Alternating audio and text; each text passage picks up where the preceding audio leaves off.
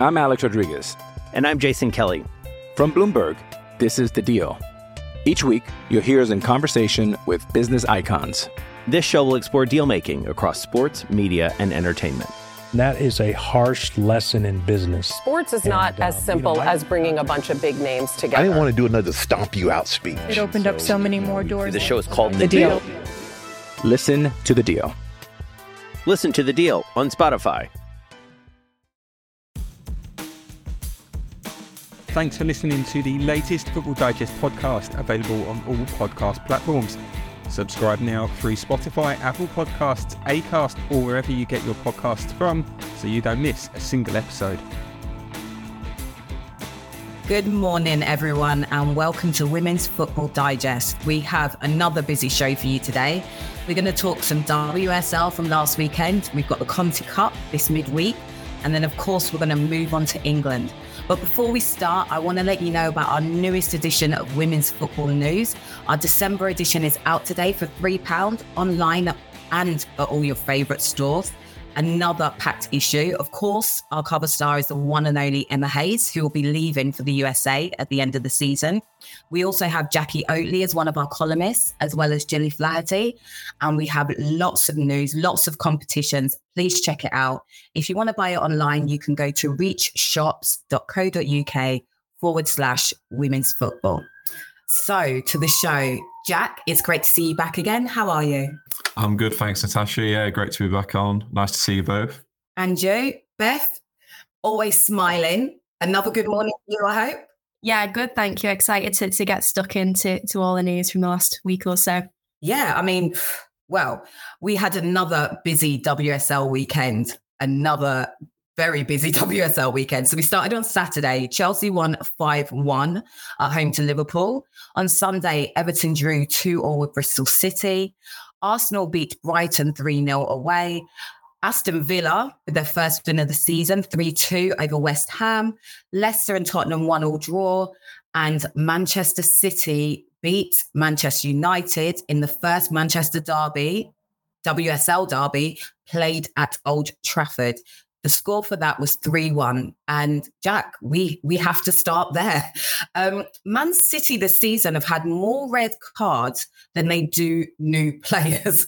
I mean, we'll come to the red card later, but Jack, this result in terms of the WSL championship and and the title, is this really a, a mark for Manchester City? Yeah, I, I, I definitely think so. I think it's a um, a major message sent out to the other teams at the top. It was a game that they, they probably had to win off the back of the the two defeats, the, the defeats to Arsenal, and then the loss at home to Brighton. You know, two two games that they they wouldn't. I don't I don't think they played particularly badly in, in either of those games, but it still meant the pressure was very much on uh, for this weekend and and going in like like you said, it's the, the first ever women's derby at, at, at Old Trafford, and it had a real sort of heightened sense of atmosphere. I think. Um, just, just, just from the occasion, and City dealt with that re- really well. Uh, they, I thought they, they kept their composure. Obviously, went went a goal down, but didn't seem to panic, which is sort of a trademark of of of this Manchester City team. Um, so, so some great options off the bench then to see the game out when they when they did get in control, and yeah, it was a a, a really impressive performance. And I, I I just think that the pressure was so high because there's no team in the in in WSL history that's that's won the league having lost more than two games. So if if if City had have lost a third game by we're not even at the end of November yet, it, it's crazy to say. You know, uh, we're only sort of a month and a half into the season, but yeah, that that that would have been it for their their title challenge. So so it was a really impressive way to to respond to their, their recent adversity, and uh, and full credit to to Gareth Taylor. Beth, Mark Skinner was, I will say, very honest, um, very blunt about the players, the performance, and the result. Um, how do you think this? I mean, there's actually been talk this week of him being replaced. Do you think his position is is precarious? And how do you think United move on for this, especially with the international break? Yeah, obviously it is a blow and it always sort of hurts that little bit more when it's against your, your local rivals and especially with it being at Old Trafford as well. You know, I'm sure that, that every one of those United players would have wanted to to come out on top in that game in front of the fans. And um, yeah, I, I think it's a it's a difficult one. Um, I think, you know, in- inevitably when, when there's a, a, result that goes against you like that, that there's discourse about should the manager stay, should he go? Um, I think the question possibly is as well, and I would probably say this for, for a number of teams in the WSL who've maybe had you know difficult starts to the season. It's who do you get in to replace them? Um, you know, I think very often in the men's game we have sort of a a bank of of real sort of elite managers who are sort of on a little bit of a, of a managerial merry-go-round, waiting in the wings to, to come in should they need to. And I think in the women's game at, at this moment in time, I don't necessarily think we've got that. I don't think there's a there's sort of a stockpile of real top class managers. And so for that reason, I, I think Mark Skinner for now it is safe. Um, I think you know you do have to remember that you know it was only 2018 that, that Manchester United were, were, set up as a as a women's team, started off in, in the Championship, so they're still relatively new. You know, certainly in in comparison with the likes of, of Arsenal and Chelsea, um, and it will take time for them to sort of close that gap, I guess. But I think after the, the impressive season that they had last year and coming so close to to winning the title, to winning the FA Cup, um, I think that the expectations now are higher and the pressure will be on Mark Skinner. But you know, I think it was more, you know, as Jack said there, I think it was City who had to win that game. I think if City hadn't have won it, I think they would have been completely out of the running. I think Manchester United will be disappointed, but I think, you know, while it's possibly unlikely that they'll go on to, to win the title come May, I think they've still maybe given themselves a, a little bit of a chance with, with some of their other results this season. So um, I don't think it's sort of a, a death knell for the, their, their title hopes. And um, they've just got to pick themselves up and, and go again. I completely agree about the the men's game. You know, there's always a list of 10 managers who can replace. I have seen, maybe this is my Arsenal bias, Laura Harvey, former Arsenal manager. There has been talk of, of her, which I think would be great for the English League. Off to London now, Chelsea. Chelsea doing what Chelsea do against a Liverpool side who I think have, have really surprised and impressed a few people this season. Beth, it's obviously a disappointing result for them. But in relation to the league, this is one of the games that they probably would have looked at and thought, we're not expecting to get a lot from. So do you think they'll be Matt Beard will be hugely disappointed with the res, with more the results? Or no, sorry, would he be more disappointed with the performance than the result? Yeah, I, I, think so. Absolutely. I think when you see that score line, I think you know, regardless of who you're playing against, it's never nice to to be beaten so comprehensively. So, um, yeah, I think he'll be frustrated with elements of the performance. I think you know, Lauren James, we know what a talent she is. We spoke about her so many times on the pod over the last year or so. But um, you know, I think probably Liverpool's biggest crime on, on, Saturday was they just gave her such free reign. She had so much time and space on the ball. And I think when you give a player like that the opportunity, then they're, they're going to take it. And, and she did obviously emphatically gets a hat trick and an assist as well. Um, so yeah, I think it's more the nature of the performance. I think it, you know, ahead of the season, if you'd have said to Matt Beard, you'd be in the position that you're in now, I think he'd have been delighted. I think there's so many positives to take.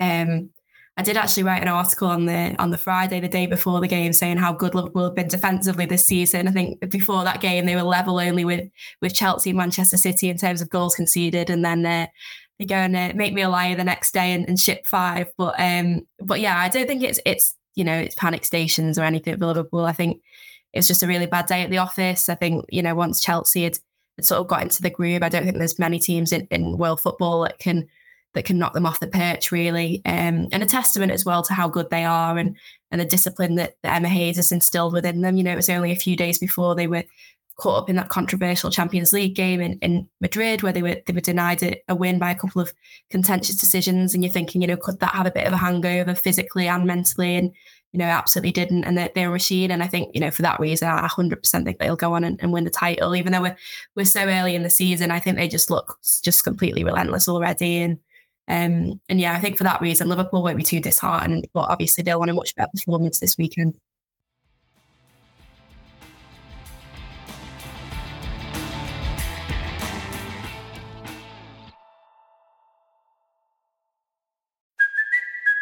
It's Cuoco for Priceline. Ready to go to your happy place for a happy price? Well, why didn't you say so? Just download the Priceline app right now and save up to 60% on hotels. So, whether it's Cousin Kevin's Kazoo concert in Kansas City, go Kevin, or Becky's Bachelorette Bash in Bermuda, you never have to miss a trip ever again. So, download the Priceline app today. Your savings are waiting.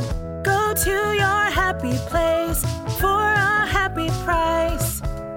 Go to your happy price, Priceline. I'm Alex Rodriguez. And I'm Jason Kelly.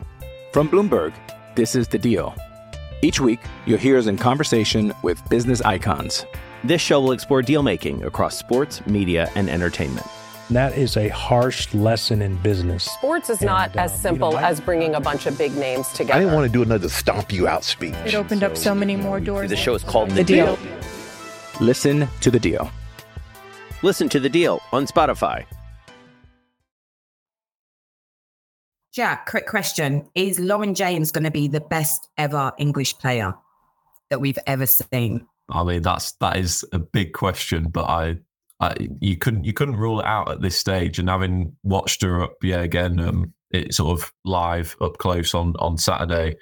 I mean, when when she plays like that, uh, and I think I said it to to someone yesterday as well. When, when she's in that sort of mood, she she could be anything she wants. She could be the best player in the world, no, no doubt about it. If she played like that every single week, she would be the best player in the world. Um, it was interesting actually in the the, the post game presser because Emma Hayes, when when obviously inevitably asked about uh, Laura James, as she often is, said that it, what she was most the first thing she said was I was most impressed with her, tracking back and her defensive work on uh, on Saturday. And I thought, you know, she's just scored three, made another. You know, she she was absolutely uh, unplayable at times in that game, and um, I, I still think she needs sort of the the experienced players around her. I often think she looks at her best when she's got Sam Kerr near her. I even on the on the second goal, which was scored by uh, Aggie Beever-Jones, but that move started with Sam Kerr and Lauren James play, playing a one-two down the left-hand side, and, and Sam Kerr actually called for. Her calling LJ LJ from like the from just behind the dugout. We could we could hear that. That's how sort of. I think that's that sort of communication and that that guidance Lauren James still needs. But if she gets that and she continues to progress as she ha- as we've seen over the over the course of this year in particular, I I I, I wouldn't rule it out um, in terms of being yeah England's potentially England's greatest ever player. She will have to do that that defensive, uh, the grittier side of her game. She still needs to work on that as well.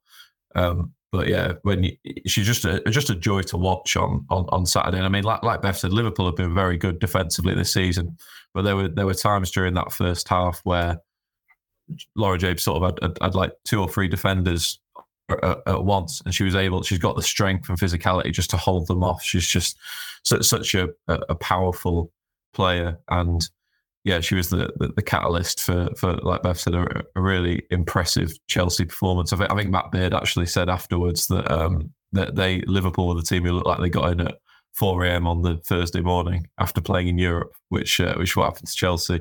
Um, but yeah, she, she's a she's a fantastic talent, no doubt. I mean, I don't know if she's the best player in the world yet, but I think we all agree she's the best player in her family. Sorry, Reece. Um, we'll move to Brighton now. Arsenal a 3 0 away win, much, much needed, Jack. I think you will agree. And something that Jonas and the team and the squad can feel a bit more positivity heading into this international break. Yeah, yeah, one hundred percent. They obviously had that, that quite a, a, rough start to the season. They, they, they seem to have found some form, and, and and not just the results, I think, but the manner of their performances, particularly going forward. They they just seem like a like a completely different team. Um, it was interesting. Obviously, a little tweak from from Jonas bringing Alessia Russo into sort of a, a, deeper role on on Sunday, and having both her and and Stina Blackstenius on the pitch. And I mean.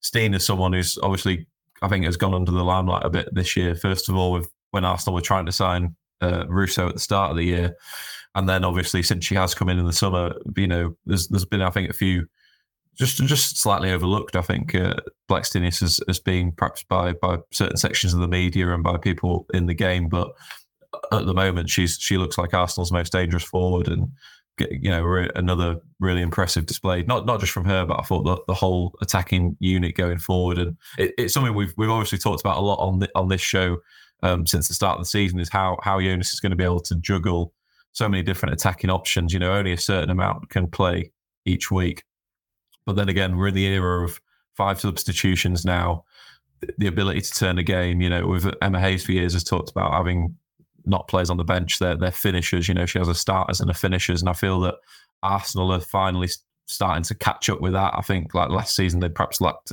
a little bit of depth in, in those attacking areas when the injuries piled up, but, but yeah, they, they they look uh, as sharp as anyone going forward right now. And obviously with with with Beth Mead starting a couple of games recently, coming back in as well, that's just yeah, just just going to add to their their attacking attacking options really. Yeah, I completely agree. It's very much a squad game. I think all football is a squad game. Beth, Everton's 2 2 draw against Bristol City. Obviously, you know, Everton, Brian Sorensen have had a tricky start to the season. Will they be disappointed with just taking a point?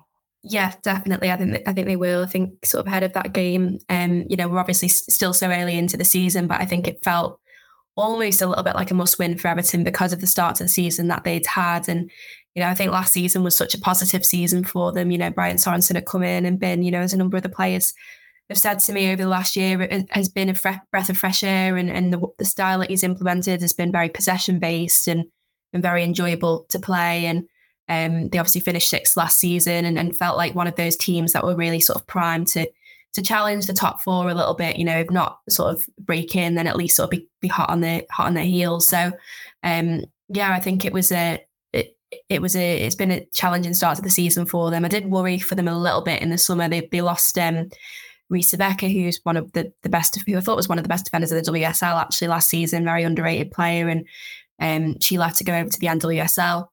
Um, they didn't replace her. They they then lost Gabby George the, the day before, or it was on deadline day actually, wasn't it? That the Gabby George went over to, to Manchester United, and um, you know it, it's they, they didn't have the, the time or, or, the the finances to replace her at that point, and um, I think they're paying the price for that. I think defensively they look vulnerable. Um, I think they they have been unlucky. They've had some, you know, some injuries.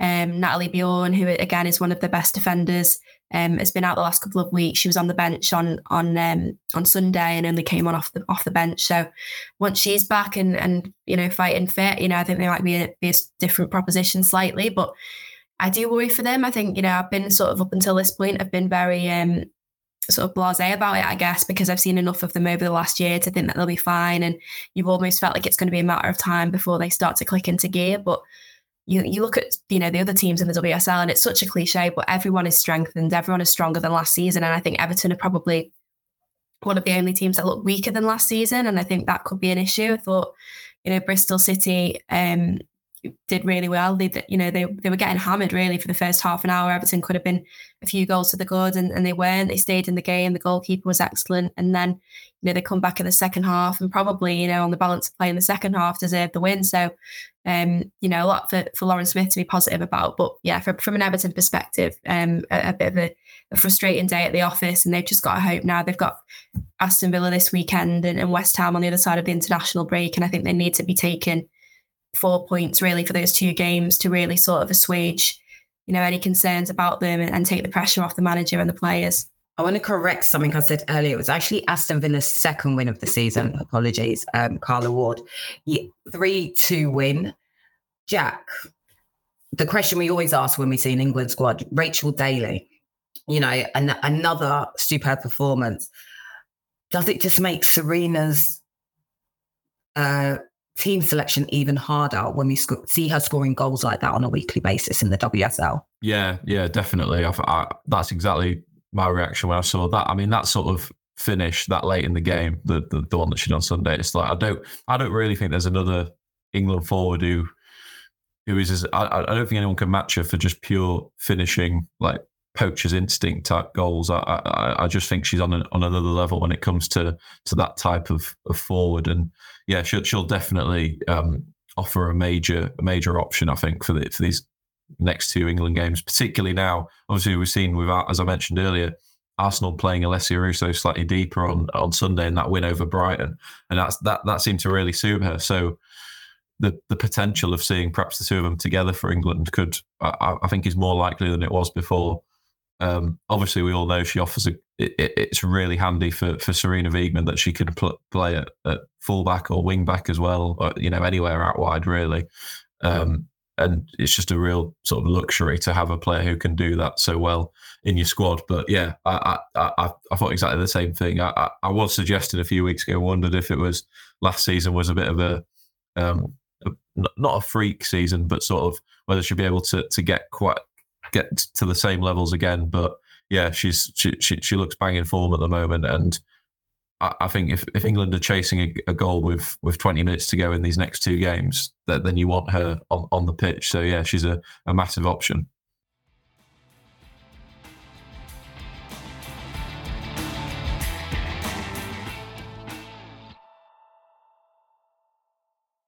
Mother's Day is around the corner. Find the perfect gift for the mom in your life with a stunning piece of jewelry from Blue Nile. From timeless pearls to dazzling gemstones, Blue Nile has something she'll adore. Need it fast? Most items can ship overnight. Plus, enjoy guaranteed free shipping and returns. Don't miss our special Mother's Day deals. Save big on the season's most beautiful trends. For a limited time, get up to 50% off by going to BlueNile.com. That's BlueNile.com. Another day is here, and you're ready for it. What to wear? Check. Breakfast, lunch, and dinner? Check. Planning for what's next and how to save for it? That's where Bank of America can help. For your financial to dos, Bank of America has experts ready to help get you closer to your goals. Get started at one of our local financial centers or 24-7 in our mobile banking app. Find a location near you at bankofamerica.com slash talk to us. What would you like the power to do? Mobile banking requires downloading the app and is only available for select devices. Message and data rates may apply. Bank of America and a member FDIC. Moving on to the Conti Cup or the FA Women's League Cup, depending how long you've been a fan and what you call it. Um, we've got a few fixtures tonight. We've got Brighton v West Ham, Aston Villa v Blackburn, Man City v Leicester City, Liverpool v Man United, Charlton v Birmingham City, Crystal Palace v Watford, Tottenham v Bristol City, Lewes v London City, Southampton v Arsenal, Durham v Sheffield United. Beth, we're going to start with you and the obvious place Liverpool v Man United. How exciting is it to have a, a matchup like this at this point in the season, especially two teams who are, you know, having kind of opposite WSL seasons to what we would have expected?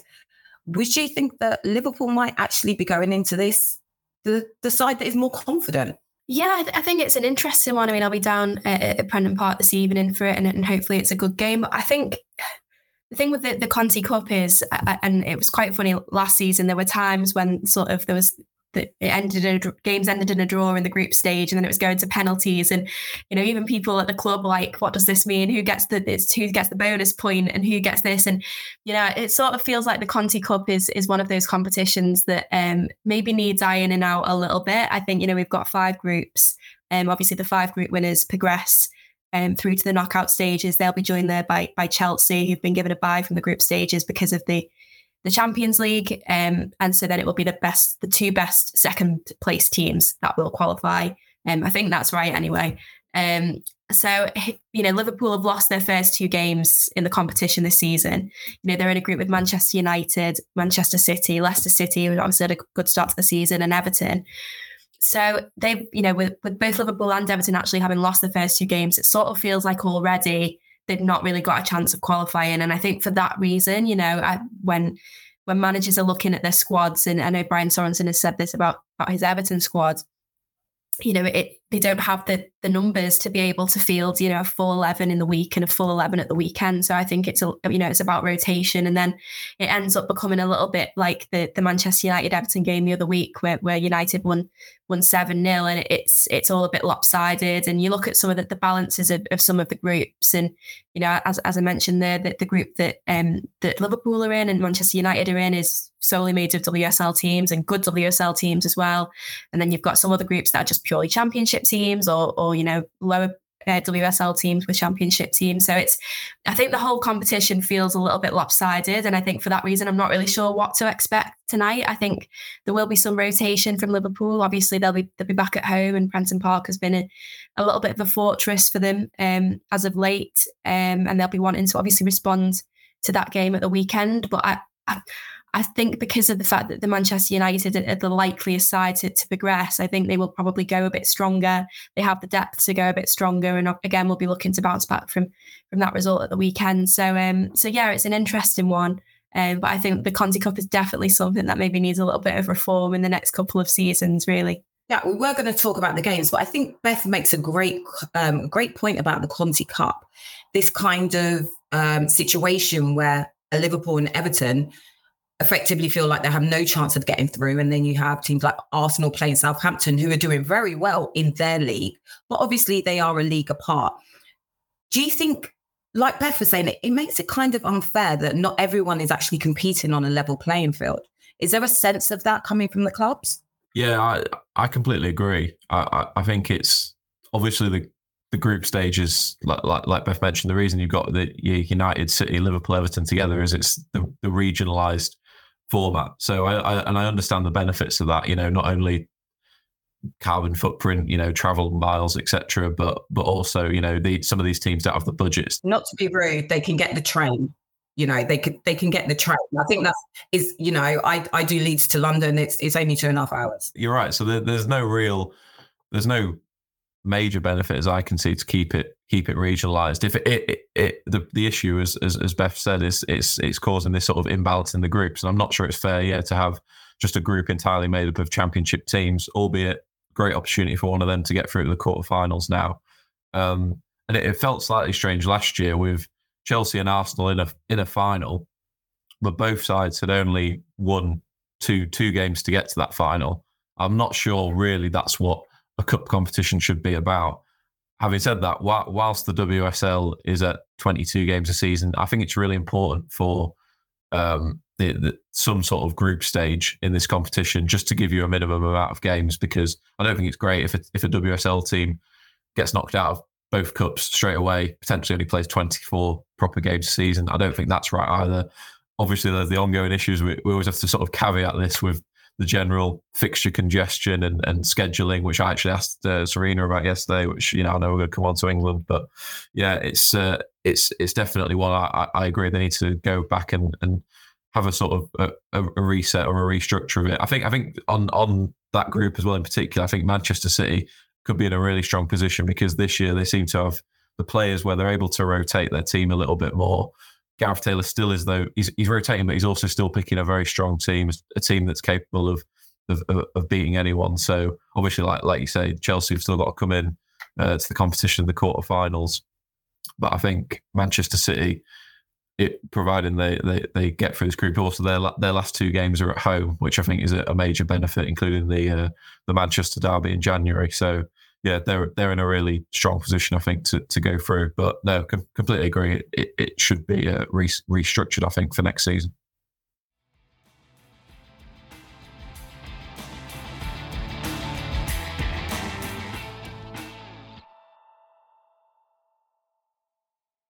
This episode is brought to you by Shopify. Whether you're selling a little or a lot, Shopify helps you do your thing, however you cha-ching. From the launch your online shop stage, all the way to the we just hit a million orders stage. No matter what stage you're in, Shopify's there to help you grow. Sign up for a $1 per month trial period at shopify.com slash special offer, all lowercase. That's shopify.com slash special offer. I would love to know what our readers and listeners think of that. Feel free to drop us a message on the socials. Um, R for reach at our women's football. Sorry. And we'd love to hear your thoughts on that. I imagine as fans, it can be quite frustrating to pretty much know that your team aren't going to qualify um, after the first two games. So we'd love to hear your thoughts on what you think the FA should do. Talking of the FA, England squad, I have three words. Beth is back. Um, Beth, might as well come to you first for that one. Um, the relief for Beth Mead, obviously, a year after she did her ACL, amazing recovery time. Um, I think football fans, Arsenal fans, and England fans are all happy to see her back. But how how good must it feel for the player to be back in the squad after missing out on the World Cup? Yeah, d- delighted for her. I mean, she's had such a difficult year personally and, and professionally, hasn't she? I mean, she obviously, as you said, there did, did her ACL and then um, you know, her partner Viv Miedema did hers a couple of weeks later, and then obviously she she sadly loses a, a mum in the in the new year to uh, to cancer. So you know she's had a really really difficult time, um, and you know credit to her for, for the way that she's battled through all of that. And, and as you say has been so determined. I think she's been ready and raring to go since the summer hasn't she really? And you know was, was sort of touch and go. Will she go to australia? Will she not? And you know i think absolutely the right decision not to take her because she, wasn't obviously fully fit. She didn't have that match sharpness. And um you know i think it would have been been unfair to deprive someone else of a place. Um, but I think there were times at the World Cup where you did really miss her and England did really miss her and what she could bring. And I think you know, we've almost forgotten how good she can be in an England shirt, how fantastic she was at Euro 2022. Um, and I think with with these games having such high stakes for England, obviously they need to they need to be beating the the Netherlands, don't they, at, at Wembley? And um, I think you know having a player like Beth, who you know I imagine will maybe come on off the bench. Um, you know she's obviously started started for Arsenal at the weekend, but I think Sarina will probably be conscious of, of wanting to, to not overwork her and ease her in a little bit. But yeah, I think she's a fantastic option for for England to have, and on a personal level, you know, delighted for her. And you know, I think there was a lot of um, you know disappointment among Chelsea fans when the, the announcement was made yesterday that, that Aggie Beever-Jones wasn't included in the squad. Um, I know she's had I think it's four goals in, in five games this season. Most of those games she's come off the bench. She's had a, a phenomenal start to the season, only 19, 20 years old. Um, and a, a, real, real talent. Um, you know, I saw flashes of that at Everton when she was on loan there last season. Um, watched her a little bit for, for England under 23s as well. And I think she's got, um, you know, a big, big future um, ahead of her. So um, I think her time will come. I think because of the nature of these games that we've got coming up. Um, I think, you know, that they're very important games. And I don't think Sarina's the type who would throw a young player in um, like that. Um, so yeah, so it's a, I th- I'm, I'm delighted for Beth, and I think the squad is is apart from that, not really too many surprises. Um, I think Natasha is obviously a big Aggie Beever-Jones fan, hence why she's uh, she's she's ditched the podcast. But Jack, know obviously you mentioned you were at um, at St George's Park yesterday and spoke to Sarina. What was you know what were the, the big sort of talking points for, from that presser? Yeah, you, you, you the big the big talking point was was like you say probably not only Beth returning, but then I think a few of us thought Aggie Beever-Jones might sneak in just based on, like you said, the, the form she's shown for Chelsea. The the I mean, she's just a, a goal scoring threat off the bench, which I think at the moment, would you rather have her coming off the bench or like I know I know Jess Park and, and Katie Robinson didn't make the squad either, but I feel like she she would have been perhaps a, a better option. I think Aggie Beever-Jones's big problem is that she probably seems to be to, from when I've seen her anyway. Her best position seems to be sort of coming off the wings as sort of a wide forward which is the one position where England are absolutely stacked at the moment. Now you've got Beth Mead coming back, um, Lauren James, obviously Chloe Kelly and Lauren Hempel are in really good form as well. Um, and Avon sort of didn't really either of them didn't let England down in the in the summer. You know, they were both outstanding during the World Cup. So yeah, it's going to be it's going to be that was probably the, the, the toughest question Sarina had to face yesterday was sort of how how do you fit them all in? I'm not sure she's got the answer yet. Um, so it'll be interesting to see sort of how she she manages that over the over the, the two games. But uh, uh, as I said to her as well, it's the stage now where the calendar is, you know, we're at this really busy time of year. There's like we talked about here, there's Conti Cup games, Champions League is now back. England have got you know six, seven players in the Champions League, so it's going to be really interesting to see her sort of manage the minutes of of that squad. And I think yeah, we could see some some rotation between the the two games. So the England games on the 1st of December, England host the Netherlands at Wembley. Go and get your tickets. Let's pack it out for Sarina and the girls. And then on the 5th of December, they are away to Scotland. I mean, Sarina herself said these are must win games for her.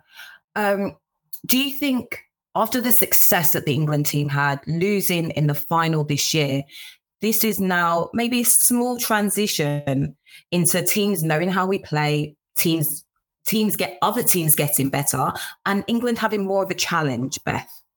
Yeah, I think, you know, for, for any team, regardless of how successful they are, whether it's on the, the domestic stage or the international stage, there's going to be bumps in the road. And I think, you know, these last few months have been a bit of a bump in the road for England. And I think because we've been so accustomed to success under Sarina Wiegman, you know, rare for, for England fans to be so positive and optimistic going into games as we have been under Sarina. Um, you know, I think it was. I think the final was a the World Cup final was a first competitive defeat. I think as, as England manager, only a second defeat since being being in charge. So you know, hugely successful ten years she's had, and you know, I don't think there's a single person who who doubts that she's the right woman to to get England back on on, track. And um, yeah, disappointing, uh, a couple of disappointing results in this competition. I think you know the, the Netherlands defeat comes with the caveat that there was a you know a very offside goal given to the Netherlands in that game. Um, and then I think England were just sort of below par against Belgium, and Belgium played really well, and, and credit to them for that. Um, but yeah, I think that, you know there is a little bit of a transition. We saw obviously, you know, I think England's maybe one of the biggest problems is is that number nine um, problem. You know, who is who is the number nine, and and you know, Ellen White was just you know such a phenomenal talent, wasn't she? And such a, a sort of talisman in that team. And you know, with her retiring last season, I think you know Sarina's still unsure of, of who's the best person to, to start in that role. And we've seen a change formation a little bit and start with that sort of two pronged attack. She has obviously Alessia Russo and Lauren Hemp playing there in, in the summer. And um, yeah, so I think it is a transition. I think, you know, Sarina's job now is, you know, if teams have figured out how to play against England, then how do we change that?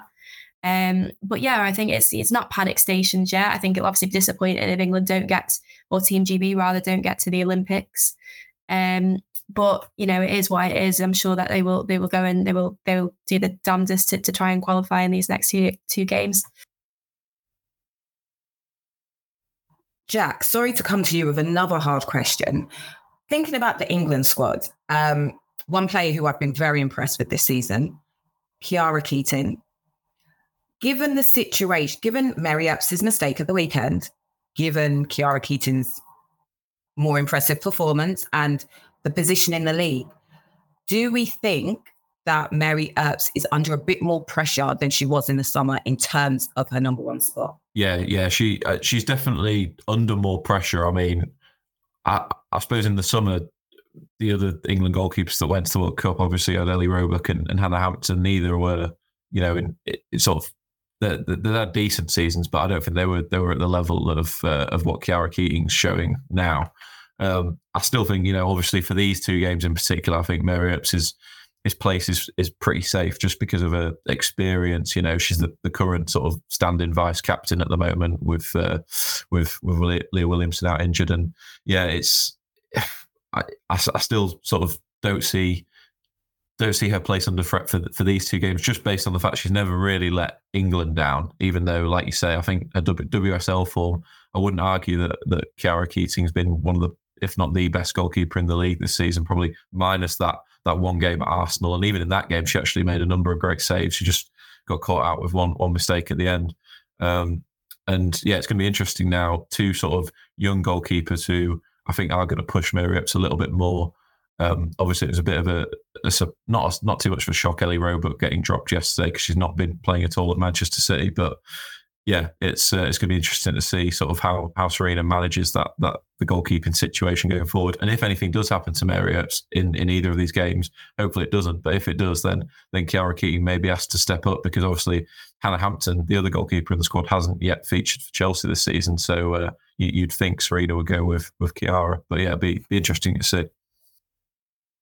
With threats to our nation waiting around every corner, adaptability is more important than ever. When conditions change without notice, quick strategic thinking is crucial. And with obstacles consistently impending, determination is essential in overcoming them. It's this willingness, decisiveness, and resilience that sets Marines apart. With our fighting spirit, we don't just fight battles, we win them. Marines are the constant our nation counts on to fight the unknown. And through adaptable problem solving, we do just that. Learn more at marines.com. Yeah, I definitely think she's in a great position. Um, we're going to end with England there and we're going to wrap it up, just give you the fixtures for this weekend because we still have a game day before the international break. So Bristol City will host Manchester United, Chelsea host Leicester, Brighton head to Liverpool. It's a London derby for Arsenal and West Ham. Aston Villa host Everton and Man City host Tottenham. Guys, any predictions or who do you think needs to win this weekend? Who really needs to get that three points before we all sign off for the international break? I'll go and say I think Manchester United really need a win um, at, at, Bristol this weekend. Just like we've talked about earlier, that that derby defeat last weekend, uh, only their first loss of the season, but seven points is now the gap to, to, Chelsea already. So if they if they let that become any bigger, then I think it'll be a, tough to see them overhauling Chelsea. So uh, yeah, I, I, think Manchester United are desperately needing a win. Yeah, I'd agree with that. And I think at the other end of the table, I think that that um, Villa and Everton game is really important. I think Villa win that, then they're you know they're looking up and they're back in in the comfort of, of mid table. Um, and I think you know Everton could do with with you know giving themselves a bit of breathing room between the, the bottom of the table. So um, so yeah, I think that'll be a big game as well. I think the game I'm most looking forward to is Man City Tottenham. Obviously, City have had a great start to the season, as have Tottenham. But I think playing Man City will be a really good test for them, especially away. So I think that could be a very, very interesting game. A lot of good strikers on show as well for those two teams. Thank you both for joining me. For our listeners, you can follow us on all your socials at Our Women's Football. And don't forget, the new issue of Women's Football News is out today, available in stores or online. Take care, everyone, and we'll see you next week.